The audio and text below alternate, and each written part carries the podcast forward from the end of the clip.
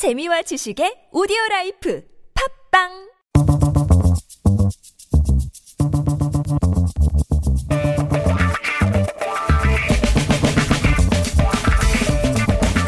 매일매일 똑같은 하루하루 지루한 일상에서 벗어나서 잠깐 영화 속으로 도망쳐 볼까요? 김현민의 영화N스타.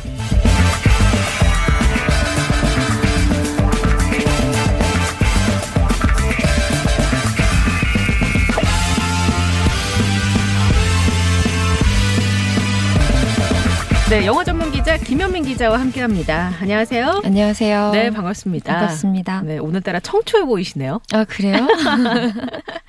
자, 한 주 동안 잘 지내셨는지 네. 궁금한데 잘 네. 지내셨다고 하니까 오늘 어떤 영화 얘기 나눠볼까요? 아, 오늘은 제가 정말 좋아하는 감독인데요.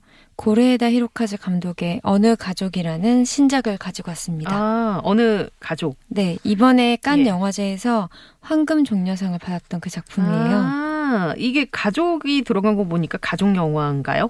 네, 이 감독의 장기이기도 한데 전공 분야라고 할 수 있어요. 네. 가족 시네마.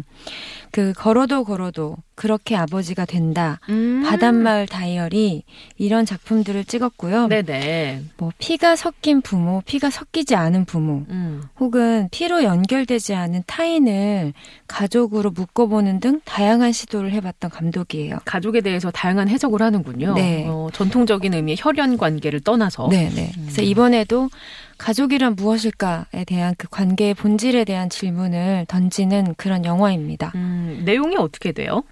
이 영화의 원제가요, 예. 만비끼 가족이라고 해요. 만비끼 가족? 네, 일본어로는 좀도둑 정도로 해석하면 좋을 것 같아요. 예. 그러니까 그만큼 좀도둑질을 하는 가족의 이야기예요. 이 제목에서부터 알 수 있듯이 음. 가족 구성원이 할머니가 있고 네. 3, 40대쯤 돼 보이는 부부가 있고요.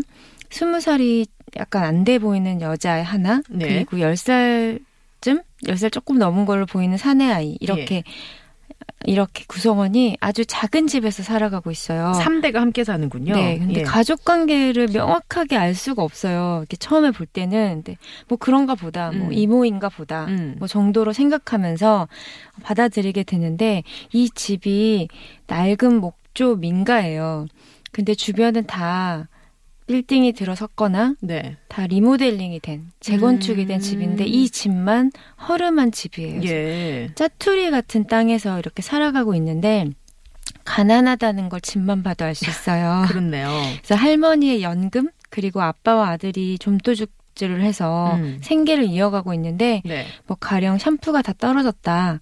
그러면 마트에 가서 샴푸를 훔쳐오고 음. 음, 저녁을 먹을 게 없으면 네. 컵라면을 훔쳐오는 아, 뭐 이런 생계형 집안입니다. 범죄를 네, 하는군요. 하지만 너무나 태연하고 뻔뻔하게 하고 어, 있어요. 그래요. 그냥 집어오는 것 같이 자기 집 물건을. 예, 예. 네, 그래서 아들이 나중에는 물어봐요 아빠한테 이게 나쁜 짓 아닌가 음. 했더니 그냥 상품이 가게에 진열돼 있을 때는 아직 그 누구의 것도 아니다라는 명언을 남기기도 하죠. 어.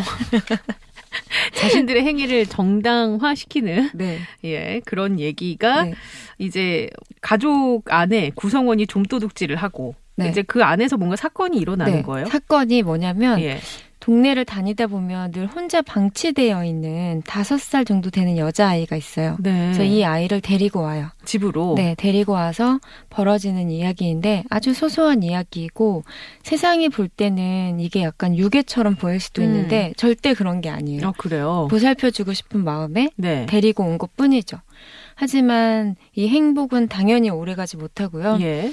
그 영화의 후반부에 이르르면 이 가족들의 비밀 음. 그리고 각자의 사연 등이 하나씩 드러나는데 이걸 보면서 우리는 역시 현실은 냉혹하다는 것을 아, 그래요? 몸소 체감하게 됩니다. 어떤 사건이 펼쳐지길래 현실은 냉혹하다라는 얘기가 나올까요? 이건 얘기할 수 그렇죠. 없습니다. 아, 네. 그런데도 궁금해지네요. 네, 네. 궁금하신 분들은 진짜 봐야 될 것 같은데 배우들의 연기는 어떻습니까? 음, 고레에다 히로카즈 감독의 사단이라고 불리는 배우들이 있는데요. 여기에 릴리 프랭키 아버지로 나오는 그리고 키키 키린이라는 대배우가 있어요. 할머니로 등장하는데 이 배우들은 너무도 일상적이고 자연스럽고 서민적인 연기를 하는 배우들인데 이, 고레에다 히로카즈 감독의 아이콘 음. 작품의 아이콘이라고 할 수 있어요. 특히 키키키리는 애드립을 잘 해요, 할머니. 네. 그래서 잔 대사들을 사이사이에 끼워 넣어서 예. 정말 일상을 살아가고 있는 것 같은 어. 충만한 느낌을 네네. 주고요. 여기서 가장 주목하시면 좋을 배우의 연기는 안도 사쿠라라는 배우가 있어요. 네. 엄마로 등장하는데 이 영화에서 이 감독이 클로즈업을 그렇게 좋아하진 않거든요. 근데 유독 이 배우의 클로즈업이 많아요. 어, 뭐 그만큼 의미가 있을까요? 예. 연기가 압도적인데 아, 여기서 우는 장면이 있거든요. 예. 근데 저는 이렇게 우는 연기는 처음 본 것 같아요. 어떻게 울길래요? 보셔야 돼요. 그 우는 호흡과 타이밍과 네. 그 표정이 있는데 그 손짓 같은 이런 걸 보면서 그 깐 영화제 이번에 심사위원장이었던 케이트 블란쳇이 네. 아 우는 연기에 완전히 반한 거예요. 어, 이 케이트 블란쳇 그러니까 뭐 통곡을 하면서 우나요? 그런 아니면- 것도 아니에요. 어, 그래요. 조용히 우는 장면인데 꽤 길게 찍혀 있어요. 네. 그래서 케이트 블란쳇이 이걸 보고 앞으로 우리가 찍는 영화에 우는 장면이 있으면 다 이 안도 사쿠라를 흉내냈다고 해도 좋다라고 음, 말했을 정도입니다. 그래요. 네, 안도 사쿠라라는 배우가 정말 연기를 잘해요. 음. 근데 한국에서는 상대적으로 덜 알려진 네네. 배우인데 이 영화를 보시면은 주목하시지 않아도 주목하게 아, 되실 그래요? 겁니다. 어, 네, 네. 그 정도군요. 근데 사실 이렇게 가족 영화라고 할까요? 이런 영화들은 힘 빼는 연기를 해야 아, 되잖아요. 그렇죠. 정말 어, 일상적인. 네. 일상적인 연기들. 네, 근데 네. 사실 막 세고 강하고 지르고 이런 거는 오히려 감정선이 명확하고 네.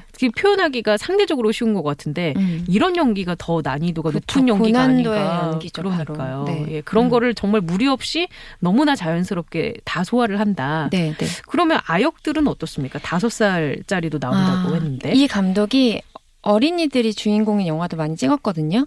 그래서 아역 캐스팅 그리고 연기 디렉션을 잘하기로 유명한데 여기에 이제 아들로 등장하는 조 카이리라는 배우는 2006년생이고요. 네. 다섯 살 소녀 역할로 나오는 사사키 미유라는 배우는 2011년생이에요. 음, 그런데 얼마 전에 태어났네요. 네, 지금 얼마 안 2018년이니까. 됐어요. 네. 예. 정말 자연스러운 연기를 하고 있는데 이 비, 비법이 있어요. 이 감독은 아역 배우들에게는 대본을 주지 않아요. 아, 그래요? 네, 이야기를 그냥 해줘요. 아. 왜냐하면 아역 배우들은 대본을 주면 대사를 달달 외우고 감정도 연습해 오잖아요. 그렇죠. 뭐 그럴 수 있을 것 부모님이나 같아요. 학교 어. 선생님이 왜 알려주겠죠. 국어책 읽듯이 네. 그렇지 뭐 아, 뭐 최대한 자연스럽게 하려고 해도 읽는 것 같은 느낌이 그렇죠. 들것 여기서는 뭐 음. 울면서, 뭐 음. 여기서는 소리 지르면서 음, 이렇게 돼 버리잖아요. 그래서 현장에서 얘기를 해주는데 예전에 아무도 모른다라는 아이들이 나오는 영화를 찍을 때 감독은 대본을 주지 않고 귓속말로 애들 하나하나에게 아 direction을 네, 다 이야기를 해준 거예요. 아, 그래요. 이랬을 땐 어떨까? 이런 식으로. 음. 네. 어, 이번에도 네. 아주 좋습니다 연기가. 그렇군요. 네. 연출하기가 더 힘들겠어요. 이런 식으로 작업을 하려면. 근데 감독이 워낙 이런 식의 direction을 좋아해요. 음. 짜여진 것보다는 그래요. 그 배우의 내면에 있는 것들을 끌어내서 쓰는 것을 좋아해서 음. 이 감독의 지론이 연출의 80%는 캐스팅에서 끝난다라고 얘기를 해요. 그만큼 이제 감독과 배우 간의 신뢰 관계가 탄탄하니까 네. 그런 믿음이 또 있지 않을까. 그래서 어, 그냥 맞아요. 예, 네. 너무. 잘 아시네요. 아는 배우를 해보신. 것처럼. 아니요 전혀 아니고요. 그러면 네. 이 어느 가족 좀도둑질하는 가족이라는 이 영화를 통해서 감독이 어떤 얘기를 하고 싶었을까요? 음, 제가 나중에 가면 각자의 사연들이 하나씩 하나씩 나온다고 했잖아요. 네.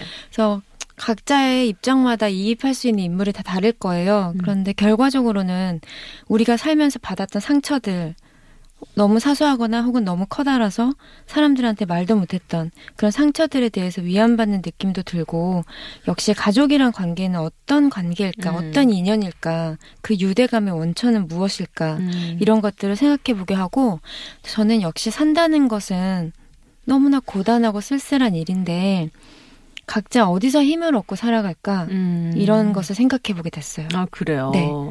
뭔가 우리에게 지금 시사하는 바가 크네요. 아, 그런가요? 예, 그런 것 음. 같아요. 이제 사실 가족이라고 하면 되게 아름답게 그냥 일상적인 모습이 그려지는 경우가 있잖아요. 네. 뭐 되게 모녀지간은 굉장히 다정하고 음. 부자지간은 뭐 되게 서스럼 없이 서로의 그런 걸 공유하는 그런 가족의 모습이 그냥 전형적인 가족이라고 음. 생각했는데 그렇지 않은 가족도 많다는 거고. 세상에 너무나 다양한 형태의 그렇죠. 가족이 있으니까요. 음, 음. 그리고 이 영화를 보면 뭔가 내 마음속에 숨어져 있던 그런 상처들이 좀 치유되는 듯한 느낌을 받을 수 네, 있다. 괜찮다라고 말해 잘해주는 것 같아요. 아, 그래요. 음, 이 영화 필요하신 분들은 꼭 보시기 바랍니다. 음, 고레에다 히로카즈 감독의 어느 가족 이야기 나누고 있고요. 노래 한 곡 듣고 계속해서 이야기 나눠볼게요. 시스터 슬래지의 We Are Family.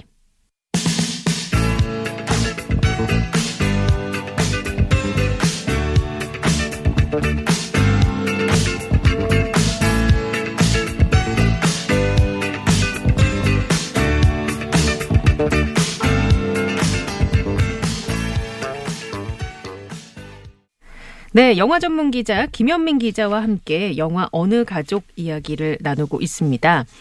음, 오늘 어느 가족 고레에다 히로카즈의 감독 영화를 소개하고 있는데요. 저희가 영화엔 스타잖아요. 그래서 네, 그렇죠.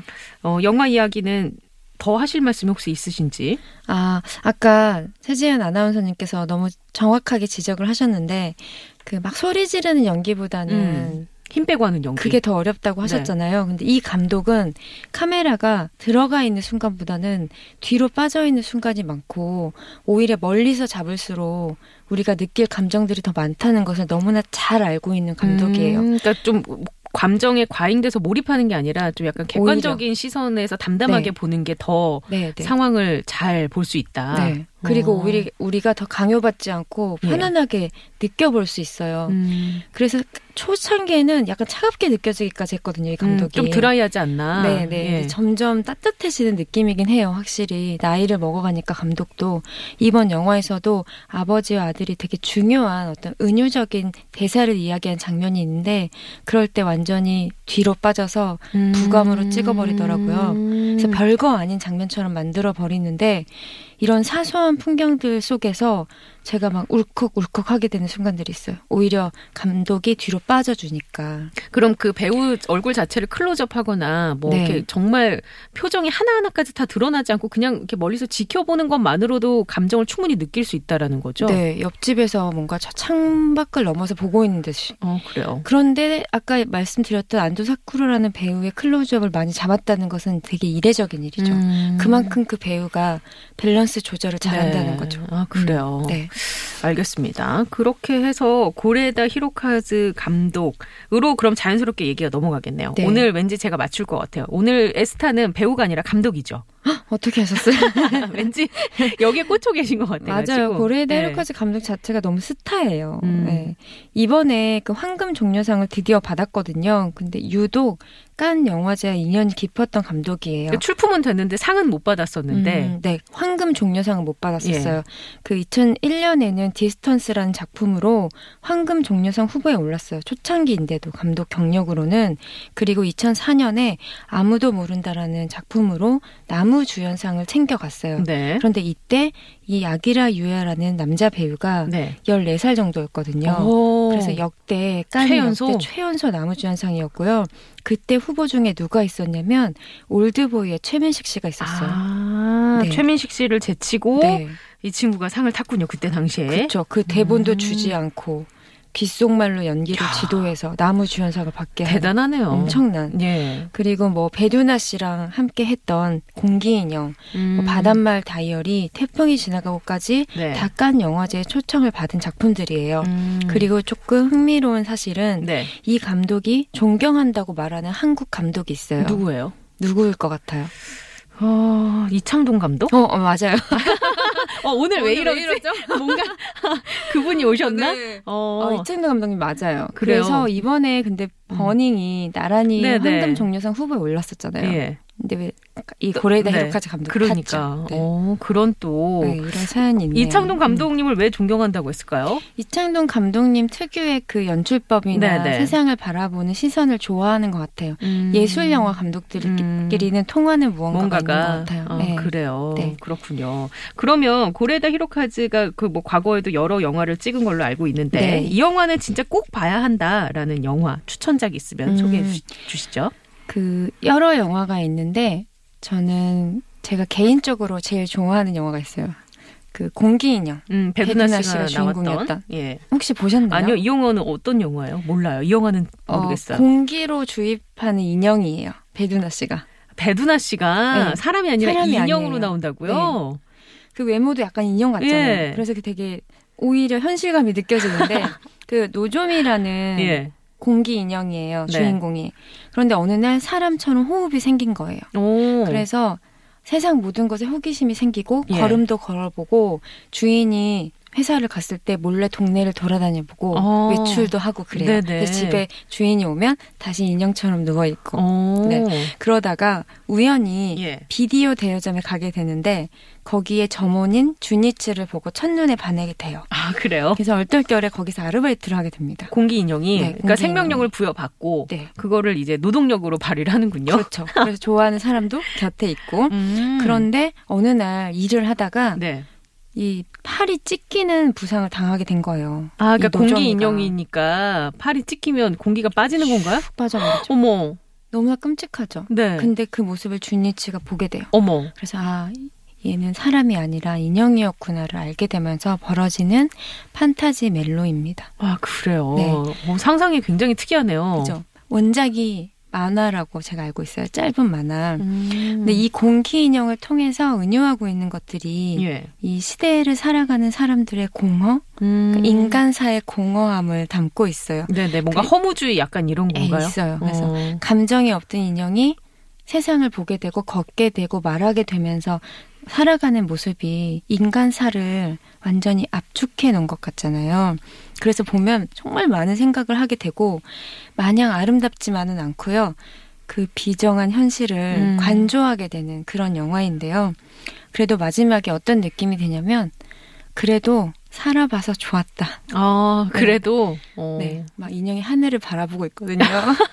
그래서 제가 감독한테 그때 인터뷰를 했었는데 네. 너무 차가운 거 아닌가요?라고 했더니 이렇게 아름다운, 어, 이렇게 행복한 해피엔딩이 어디 있냐. 어. 나는 이거 희망적이라고 생각한다 하면서 저한테 뭐라고 했었죠. 아, 진짜요?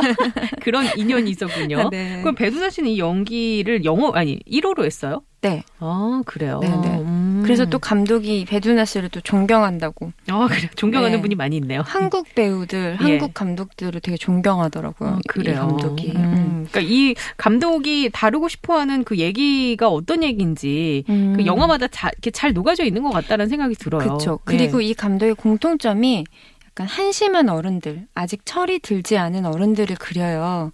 나이만 먹었다고 해서 다 어른이 되는 건 아니죠. 아니다. 네. 그리고 애를 낳았다고 해서 음, 다 다 부모인 것은 부모인 건 아니다. 아니다. 네. 음. 하지만 막 그렇다고 해서 이 어른들을 비난하는 시선을 보내지는 않아요. 너무 강요를 한다거나. 네. 왜냐하면 그들이라고 해서 그렇게 되고 싶어서 되진 음, 않았겠지. 그렇죠. 다 각자의 사정이 있을 네네. 것이다. 그렇기 때문에 관조하는 시선이 자연스럽게 생기는 거예요. 음. 누구의 편을 들질 않으니까. 음. 그리고 함부로 참견하지 않으려고 해요. 음. 그게 그런 시선이 저는 너무 좋다고 그러게요. 생각하거든요. 그게 진짜 더 어려운 시선이잖아요. 어떻게 보면 그렇죠. 연출하는 음, 데 음. 있어서. 네. 그리고 이 감독의 특기는 그 큰 사건보다는 사소한 사건들. 우리가 누구나 경험해 봤을 법한 삶의 단면들을 그리는데 가령 여름이 되면 가족들과 바닷가에 놀러 간다던가 네. 국수를 삶아 먹거나 음. 옥수수를 쪄먹고 정말 일상적인 것들이네요. 그런 것들 있죠. 예. 그 누구나의 어린 시절의 향수를 갑자기 확 불러일으키는 음. 이런 힘이 있어요. 음. 보편적인 힘이 있기 때문에 전 세계 관객들의 사랑을 받고 또 음. 특히 우리나라 관객들이 네네. 좋아하는 분들이 음. 많거든요. 음. 보편적인 이야기를 하는 것 같아요, 이 네네네. 감독이. 어, 음. 그래요. 네. 어, 그런 게 이 감독의 힘이지 않나라는 네. 생각이 드네요. 자, 알겠습니다. 오늘은 영화 어느 가족 그리고 고레에다 히로카즈 감독 이야기를 나눠봤습니다. 저희 다음 주에 만나봐야 될 것 같아요. 네, 감사합니다. 네, 고맙습니다.